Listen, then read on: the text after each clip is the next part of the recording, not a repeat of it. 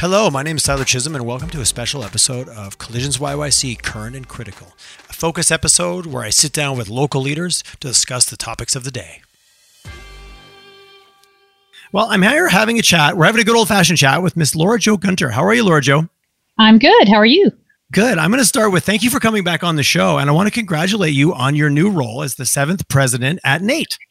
Thank you. I'm also the first female president at NAIT. Oh, well, that's even that's even more exciting. Well, congratulations twofold. And you, when do you are you have you started there officially yet? Just to give everyone, we're just at the middle of July here. So, have you officially started yet? No, I'm still the president of Bow Valley College till August 23rd, and then I officially become the president of NAIT on August 24th. And the sad side of it, we are losing you from Calgary. You're moving to Edmonton, which, you know, Calgary, I want to bring is all the good people here. So I'm sorry to hear that, but you're staying in Alberta. So that's a win as far as I'm concerned. Yes, and you know I, I, am staying in Alberta, and I'll be in Calgary a lot. So there's a lot of meetings in Calgary, so I'll be back. It's and when short, Stampede you're, you're, comes, I'm keeping my boots and my hat, so I'm expecting inv- invitations to come down and, and party at Stampede. it's a it's a very short drive, and I hear if you're really pressed, you can take the. I have a lot of friends that do the Edmonton Calgary trip, and they said the Red Arrow, which I'm not a I'm not a big take the bus guy, but I've I've been told by a lot of people that it's great, and you can work the whole way and back. So if uh, you know there is easy ways to get back and forth between the two cities, but absolutely, we're here to talk today about education, and it's a topic that's been on my radar a little bit. I think COVID has maybe brought it to the. It feels feels like it's brought it up more onto the the top of the news cycle in terms of like disruption. So maybe just talk a little bit about your experience over the last kind of four to six months and with COVID and we'll talk about maybe education on a broader scale, but how has things been changed for you guys in the world of, of post-secondary since the start of COVID? So since the start of COVID, so I'm going to talk uh, particularly from the uh, Bow Valley College uh, point of view. So it was interesting because COVID really hit hard in March. If you remember, things were kind of ramping, ramping, ramping, and then all of a sudden it became a thing. So we looked at it, and the post secondaries pretty much took a week off. So the whole system pretty much took a week and suspended classes and then came back pretty much virtually. And to be able to, to move that many faculty, staff, and students into an online remote environment in a week's time by the system is nothing short of phenomenal. Just phenomenal. And it was a really interesting because uh, there were things that we had to really think about, like how to make sure everybody had proper equipment at home, uh, how to move people off campus quickly and efficiently, um, how to uh, engage with our students, how to have student services online, everything from counseling to financial aid. So it became a really, really big deal in terms of how quickly we had to move. So that that was really an interesting um, component of of the move, and I think the system and I shouldn't, I, she who is part of it and shouldn't say it, but honestly, we all deserve a big, big round of applause and congratulations for all that hard work. I appreciate that. Was that, I'm curious because a week sounds almost, it almost doesn't even sound doable. Like that sounds phenomenally fast when you talk about not just from a class perspective, like of being able to like the teacher and the student, but the whole ecosystem that is the school that has to support that. Was this something, were you guys working on it? Was it, was, was it like in a prototype phase or, you know, obviously I know there's a lot lot of online distance learning, but it feels like you already had to be well down that path to be able to pivot that quickly. Well, some people were down that path. So, you know, Athabasca probably, you know, was the farthest down that path because they are an online institution. So, mm-hmm. you know, this was directly on their wheelhouse. Uh, for Bow Valley College, um, it was interesting because we had a number of uh, programs already online. So uh, the the previous um, administration there had decreed that um, courses, uh, that every course that could should have an online uh, equivalent. So okay. that was really helpful in the sense that we were able to pivot, particularly in areas like business, because we already had a number of our courses with an online alternative. The other was that uh, we had been doing some phenomenal work with our practical nursing program in China using MS Teams. And okay. if you if you can teach to another country in another language something as complex as nursing theory, for example, using MS Teams, it really helped us with our pivot because we had some expertise from the IT and the faculty side on how to do it. And uh, Microsoft was so impressed with the work that was done that they actually um, had us do, or the faculty members do, a uh, webinar on use of MS Teams for remote learning. So we had a number of things that were in play that were set up. Okay. And we were quite lucky because uh, we didn't have the number of labs that some other institutions have. And I think if you were running anything that was highly technical that required you to be on mm-hmm. campus in order to do it, so things like trades, uh, a lot of those technical programs where you have to be in the lab to actually touch the equipment, um, culinary, that kind of thing. Okay. It's it really um, that was that's where the real issues are going to be because you actually have to be physically around to be able to complete those courses. So there has been some reentry to help students complete, but it was not, uh, but that part is being very, very carefully orchestrated because you have to keep people so far apart and protected. Right. And those often those labs are like those are hands-on environments where there's close interaction. Like the teacher, the students, you're working in small teams, group group settings to get a projects done. It's so interesting because you think about so from your perspective and putting it just separating that one for a second, the labs and the hands-on aside, is this direction that education was already heading and did this just accelerate it or is it always you know were you guys on that lockstep of like, no, it's always going to be a balance of both? Like, I'm always curious where COVID came in and accelerated three years in four months kind of mindset. Is, is that what happened, or is do you see it always going to be a blended approach? Mm-hmm. I think it's going to be a blended approach. I mean, I think it will depend on the institution as well. So um, let's use Bow Valley as an example. For Bow Valley, our average age of our student is 27. So, and a number of our students already have post secondary. I think 25% already have some, uh, either have diploma or degree. And so you have a number of students coming in who um, are there. They want a very, I would say, efficient, productive um, education, very compressed. You know, so they want a one or two year program. They want it specifically at a career, and they're coming in and so and to get that education. So in a number of those instances being able to offer something that has a lot of online components is really um, even more flexible. So it gives people a lot of, of flexibility. So bow valley was already heading down the road for blended and that was really really good for for bow valley. On the other hand, if you pick other institutions where you've got a younger group, that 18 to 21, 22, there is an experiential piece of it that is almost destination based. You want to go to school when you're 18, 19, 20. You want to go to school because you want to experience school, right? You want right. to experience um, not just what's happening in the classroom, but also experience um, your you know your social life sports et cetera et cetera. So i think that there's going to be uh, perhaps more of a blended model particularly in terms of helping students in that second category either catch up. So if you for example failed a course you could catch up over the summer and then continue on for people who can't turn it down. into a true advantage like yeah here's a here's a better version than having to spend time but you're right the social side of it and like a lot of those i think back a lot of those relationships are relationships you build for life at that time at that 20 year old kind of school experience well exactly and how many of us have met the person we marry at university or, or mm-hmm. polytechnic mm-hmm. or you know even in some cases college right depending on how old you are when you went so you know there's a lot of of that piece where there's that a lot of social interaction. So I think I think you're going to see more blended. I think you're going to see um, people still wanting to come to some campus. I think with programs where there's still a huge hands-on element that they're going to want that hands-on experience because that's the only way. On the other hand. I do think we're also going to be having a lot more uh, virtual reality simulation pieces you, in those labs. You, you, so that, question. Yeah, so that you can um, do some things on your own practice before you get to the lab. So we have more efficient use of, of our labs and our plants. You can you you know don't have to have as big an infrastructure build, for example, to accommodate lots and lots of students. Because there's a lot of you know institutions that have a lot invested in their real estate their spaces, their campuses, these huge sprawling facilities. You think about, you know, how, I'm always curious how much we're clinging to a way of doing things because that's just the way we're almost the business is set up to operate versus what might be the future. And like I oftentimes see industries resist change because it's just not how they do business. It doesn't mean it's not a better yeah. way. I don't I don't know. When you look at education, I'm assuming there's pockets of that kind of throughout that hold it back while others are trying to move it forward at the same time.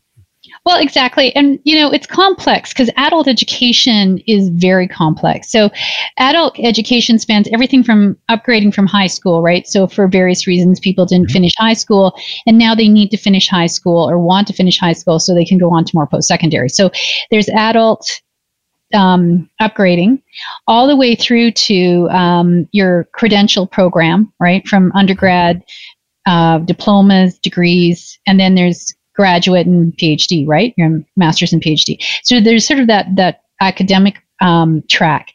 There's also a lot of work that happens in non-credit as well, which is your continuing education.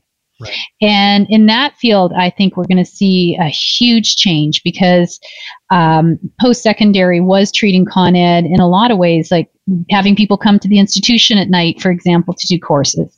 Mm-hmm. Or, and there was a lot of movement in this area to do it more online. I think you're going to see it pushed even further to do more corporate training and continuing ed online. Well, as the workforce is required to pivot so much in terms of skills, as new technologies are coming in all the time, that demand for always having to upskill, I'm assuming, is like that's only going to increase as as the pace of change and the pace of the need to move from this industry to that industry, or even just adapt to a new technology that's coming into a role that I've had for a few years that I quote unquote have already arrived in. I can only I would imagine that that's going to drive back because that's that seems to be increasing and accelerating everywhere you turn.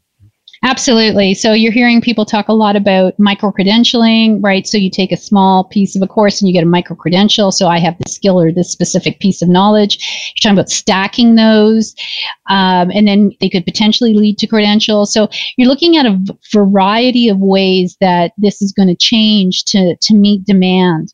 And I think the other mm-hmm. big change is that people are going to be want to be able to do this education while they're working. And right. so even some of the younger folks are going to want to do it while they're working because it's expensive to go.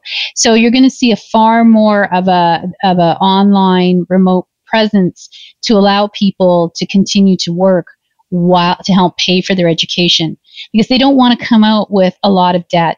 I mean, you come out if you came out with a lot of debt and then you've got to start affording housing, et cetera, et cetera right, it starts to really compound. So I think you're going to see some changes there too in terms of of more work integrated learning supported by some remote learning, supported by some blended pieces, at the uh, campus.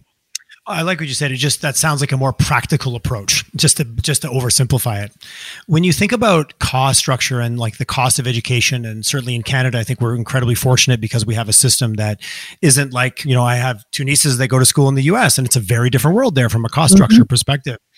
Do you see any? And I I was listening to CBC this morning, and they were talking about tuitions not going down, but people feeling they should because it's online. Is there a risk, or is there you know maybe just your personal view of we get so much free content online there's an implication or sometimes it's thought that it maybe should cost less because of what's online. But yet quality and going to school is going to cost like i don't know do you see the price structure and the cost? Do you see it being disrupted or does the reality of like good education cost money? Well good education does cost money. I mean first of all um, it costs a fair amount of money to develop really good content for online um, so that's not inexpensive. And you can still only put so many students in a class, quote unquote, you know, even if it's a virtual class right. with uh, an instructor or professor. So you're not saving on the cost of um, the HR costs, right? Because it, it's still the that you have to be present. You still have to run classes, whether you do it asynchronously or not. But asynchronous, mm-hmm. ugh, I know I can't say it, asynchronous or not. Um, and so it, it's it's still a lot of work. It's still a lot of human resources, and it costs a lot of money to to develop those programs and keep them up right? You can't just develop it and, and let it sit for 10 years because it'll go out of um, it'll time out. So you need to constantly upgrade. So it's not a cheap enterprise to do, and therefore it's it's you know the cost of running this is is not inexpensive it's interesting. You think, oh, te- technologies come in, so your cost of running it is coming down. But just listen to you talk. There isn't like we can't just design this course and let it sit on the shelf for the next five years. You're constantly having to evolve that content to make sure it doesn't get doesn't expire, doesn't time out, like you said, which right. is a constant, which is a constant investment. Mm-hmm. Mm-hmm. Well, look at how much money you know professional companies. Look at how much money a game company costs uh, to produce a, a, a, a game, even a simple oh, game. Yeah Yes, but if you get into the AAA level games, like you're you know you're in the millions and millions of dollars exponentially to create this kind of epic saga, which That's is right. an educate an education is not much different, really. If you think about the parts and the whole storyline to get to the end. Yeah, and maybe it wouldn't be quite a AAA game, but you know what I'm saying. Like it's not. Oh, we're, we're shooting. We're, we're thinking of we're thinking of the stars here for sure. we're, we're thinking of the stars, but it, it's it's just it's not inexpensive to develop that content, right? If you're trying if you're talking about VR content, that's not inexpensive. No, it's but it's interesting. I love the ability to be able to bring people into. I was working. Uh, I had an interview with uh, Mogens Smed, who's got developing a new company, and they've developed a program tied to Revit, which is a design development software. Where now anywhere in the world they can all meet virtually to tour the space mm-hmm. with an avatar, and you pick your hat and you go tour the space. And you know, just talking about the game changing that that created for them, but they invested considerably to get there.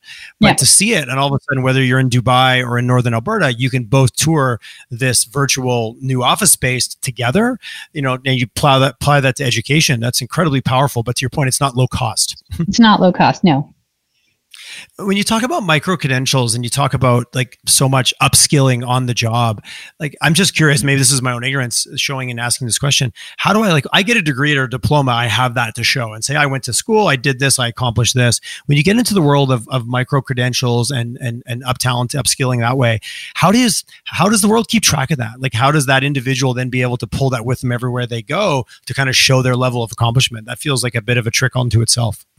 Well we're working with which is a Calgary company. Oh, Dan. Yes, I had Dan on the pod. Yes, that's right. I knew. I forgot you guys were working with them. That's yeah. Great. Dan. And uh, so we're working with uh, TerraHub because there's a lot of potential with blockchain for you to be able to carry those credentials with you, right?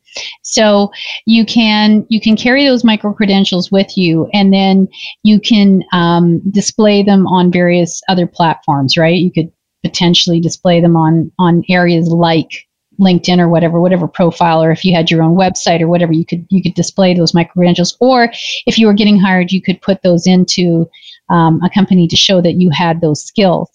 I think that the biggest thing will be, um, and, and you're seeing this more and more in HR, uh, there's more and more use of AI to scan. So what you would oh, do then is you would plug in those micro credentials that you are looking for in terms of both soft skills and technical skills. And then if you had those micro credentials, you could scan through and say, oh, you know, uh, this person's really good at teamwork because they have a micro credential in it, or this person um, has strong communication skills because they have a micro credential in it. The thing is that that's um, that's so interesting because those are so those are so the ones where you're interviewing. Oh, I'm good at teamwork. Well, are you really good at teamwork? Are you really a good communicator? Like those are so hard to quantify sometimes in a in an interview process versus having it actually credentialed. That makes me excited as a as an employer. well, you know, um, so with the Bow Valley College Pivot Ed initiative, uh, we've been working on uh, with a company called Metros in Toronto, and they now have people in Calgary. They keep hiring people from Calgary, so that's awesome. That's a really and, good sign. I like that. Those are those are good key metrics right there. I like those key metrics right there. And uh, what what they've been we've been working with them on is uh, developing um, these competencies, and then they develop out the AI. Um, scenario where you can test things like teamwork by putting you through a scenario. And then it comes back and it measures based on your input. It's it's you basically are texting or emailing back and forth but it's it's uh, it's really interesting because depending on your responses you can actually they can actually parse whether or not you are being empathetic whether you're a strong communicator whether you um, answered the question correctly right? So it really shows that if you suddenly keep offending everybody on your team during the scenario, then maybe your teamwork skills need a little bit of help. And then they then we can point you to the to the content or potential courses to help you improve that. It's like I always, whenever I was doing a course, I'd always, almost, almost always, depending on the complexity, do the sample exam first, just to find out where my gaps were, and then I'd go focus on that. That was always my strategy. I love the, you know, hey, here's your area, but here now we're directing and giving you the opportunity to upskill in that very specific area where you might be fine over here. So don't invest time there. Focus on this. Exactly, uh, so- and then you can actually prove it because a lot of the problem you have is that you've got this big course called. Um, you know, project management or whatever, but you don't really know how uh, well you maybe communicated or how good a team player. You might have been a fantastic project manager in theory, but then, you know, everybody hated you at the end. So your, team, your team won't work because sooner or later yeah, it's people working with people, right? exactly. Ultimately. So it's that kind of thing that, that you, you can then look at. So I think there's going to be a lot of, of changes because it's, uh, it's going to be a very competitive market, but on the other hand, it'll give people a chance to actually practice those skills as well in a very safe environment. So I think you're going to see a lot of changes, and AI is going to be everywhere. It's going to there. There's going to be AI tutors. There's going to be AI pushing content to you based on how well you did on um, small uh, scenarios or quizzes. You know, I, and AI is going to help you um, navigate your way through everything from registration to que- general questions you have about the institution. So there's going to be a lot of AI that's going to be popping up here and there as well. What I'm hearing and underpinning, we live in an era of personalization from the way we get our, the way, we have our car pick us up to everything is personalized to the way we want it. Hearing you talk about AI being able to filter the words you use, how you performed in a certain area, it feels like it's becoming a lot more about the individual versus just this blanket let's just use what you said project management but you got 20 to 30 hundreds of people under there that all have different propensities towards different skills on the so- on the soft side. To be able to personalize that, I feel you would be more engaged as the learner, but you're also going to come out the other end way stronger from a from a skills perspective, from a value Absolutely. perspective. We always do better and we always remember better when we practice rather rather than when we hear the theory. That's why case studies took off in, in MBA programs, right? Right because you because you actually had to beat it up and there was a deadline and you had to present and all that intensity made it very very real very very very That's fast. right. you get in a corporate environment like oh i've been here. This isn't even half as stressful as i got 20 minutes with three people i don't know to solve a major uh, an enterprise level problem and then present it to the group. Doesn't that sound like fun when you say it out loud you think of all the technologies and we've touched on a bunch, is there any that you would hold up? You're like, that's the disruptor, like that's the one that's going to. And I know maybe I'm asking for something that isn't realistic, but is it is it virtual reality? I've heard you say AI multiple times. Like when you think about education and even the world, like the business of education, because it is a business. Is there any specific technologies that you see playing almost more of a critical part if we fast forward the next, you know, two three years? Let's not get let's not go beyond that. Um, I don't know if there's going to be a technology per se because AI has been with us for a while, like since the 80s. Uh, it wasn't great AI, but it was AI. Uh, and maybe even before then, I guess have, we'll, you'll probably have some people funding. Oh no, no, we've been working on AI since whatever. I, had a, I had a guess. He said the first iteration that you can actually say was AI was in 1957. Yeah. So, but and, and it's it, gone through every cycle of it's going to change the world. It didn't work out, and then finally yeah. we're in a cycle where everything's catching up. So well, I had a guest yeah. on, and he kind of walked me through because I was very ignorant. I didn't realize it went back that far. Yeah, because things like natural language processing and vision and everything are, are really really hard to do. But anyway. Mm-hmm. Uh, so you know some of these technologies have been around a long long time. It's always about the application right? It's never about what you know once the technology hits a certain level of, comp- of it being competent itself or being reliable i guess is a better word is, being reliable and being useful and being uh, it, it it it then is how am i going to apply it right? Whether it's ai blockchain or whatever it's like how are we going to apply it? And so to me, the biggest piece that's going to happen here is that there's going to be far more on um, using things like AI and simulation to actually do more of the assessment piece. And the reason is is that there's a lot of t- work there's a lot of talk about content and there's some very specific content that you need to develop as as an institution because it's very specific to the teaching and, and what you need to know. There's other content that there's all kinds of content out there, particularly once you leave post secondary and you're doing that upskilling, reskilling, you get content everywhere, right? Whether you're watching it on YouTube, whether you're um, you, you're at lynda.com or linkedinlearningnow.com, whether you go to the library and get out a textbook, whether you learn it at work from a colleague. There's all kinds of ways of, of learning. And the biggest gap is how do I account for that learning? As you said, when I go to the mm-hmm. interview, how do I know I really learned it? So I think the big, big piece is going to be using VR and um, uh, augmented reality and AI to really look at scalable assessment.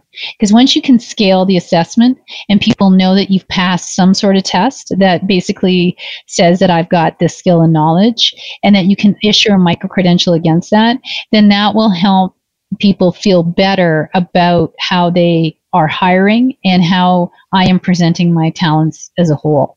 This will be particularly helpful for anybody that needs to pivot in their careers or has to go through all those interview processes. So I think you're going to see a lot of that because people aren't going to want to return to school for a four year program if they've already done a four year program also and you made an interesting comment of where they are in their cycle.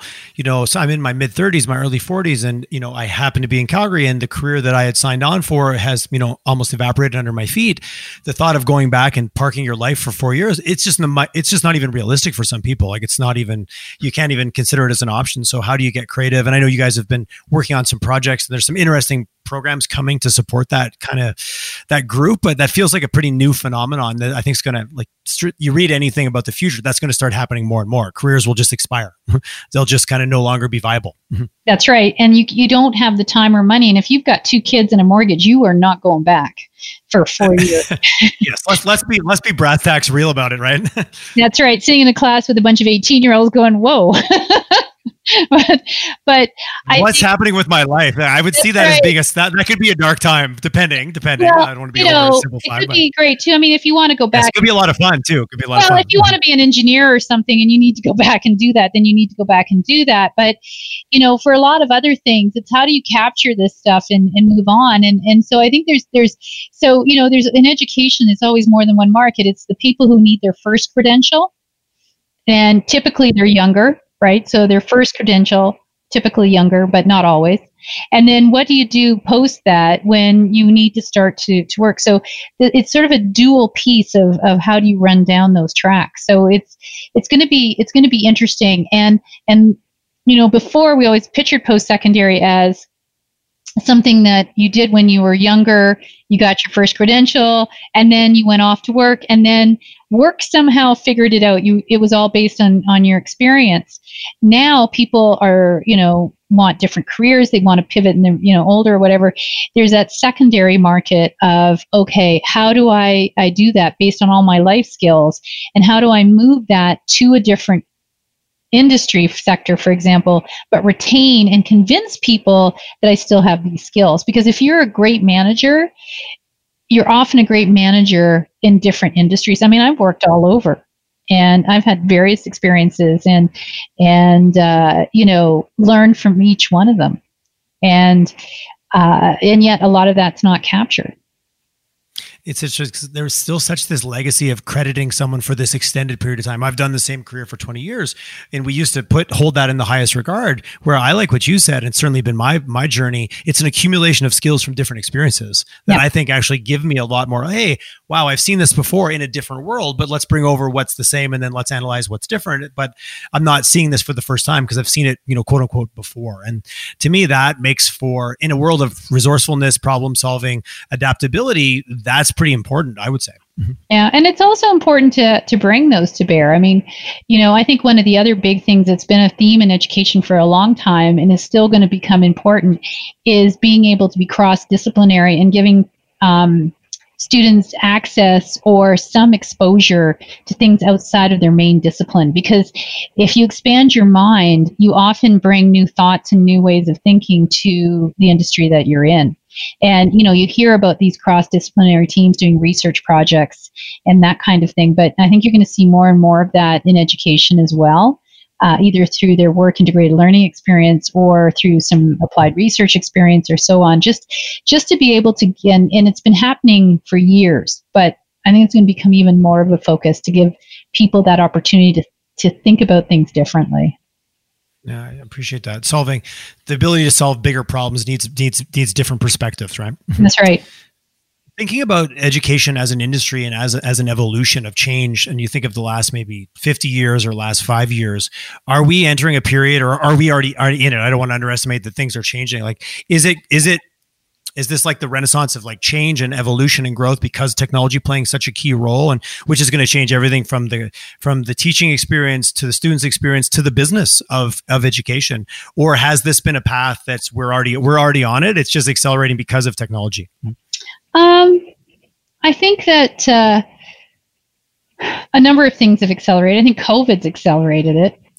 It's you know the technology's been there, but you know it's the it's uh, adapting and adopting, right? Adapting to and adopting the technology that um, COVID's been really pushing. You know, we could have all done remote we could have been doing this remote uh, meetings and and all that much earlier, but suddenly everybody's doing it because we have to because of COVID. Uh, yes. When uh, this is all over, will we all still be doing this all the time? No, but we will now know that we can do it, and we will be doing it. Same thing with um, education, I think you're going to find that that there's going to be far more of a demand for some some mixed modes, uh, so that people have more flexibility, particularly among the older students or uh, um, schools that have older populations, and also.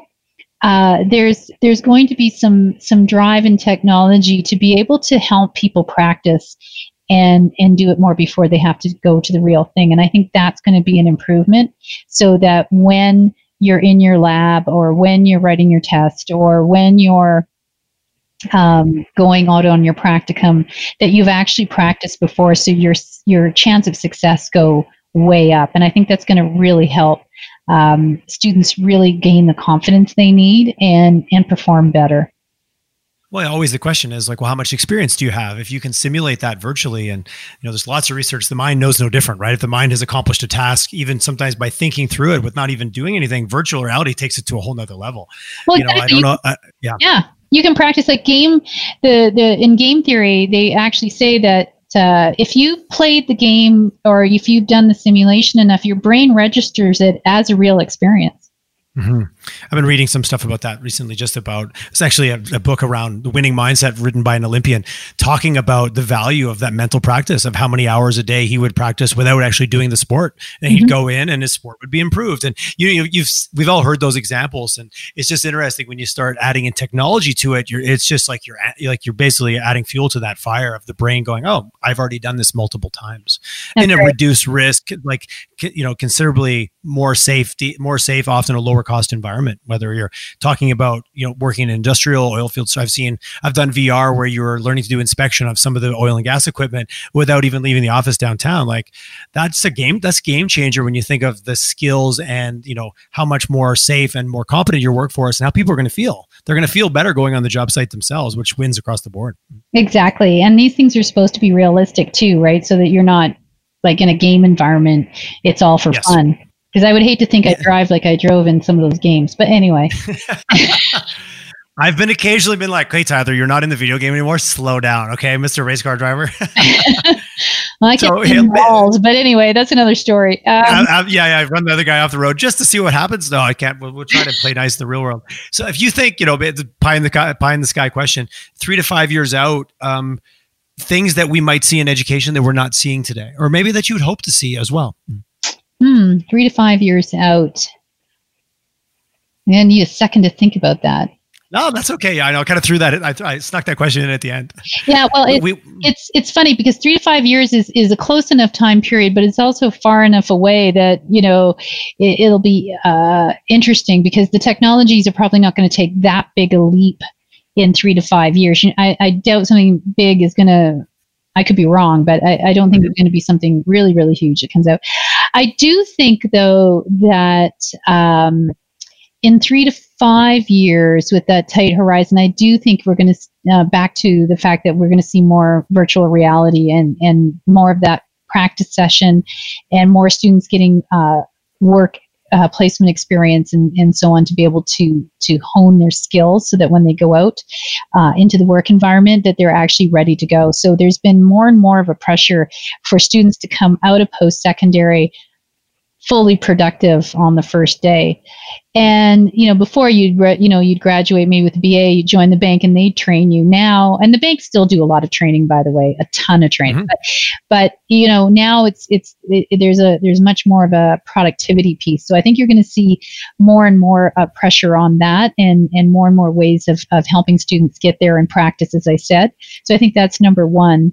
Um, number two, uh, I think we're going to play a far more important role on the pivot side because um, as okay. Industries go up and down, uh, we're going to have to start to really realize how we can help people pivot. So, as we talked about before, a bit more emphasis not just on the people that are in full-time credential program, but also how can we be more effective in the continuing education side uh, is going to be big.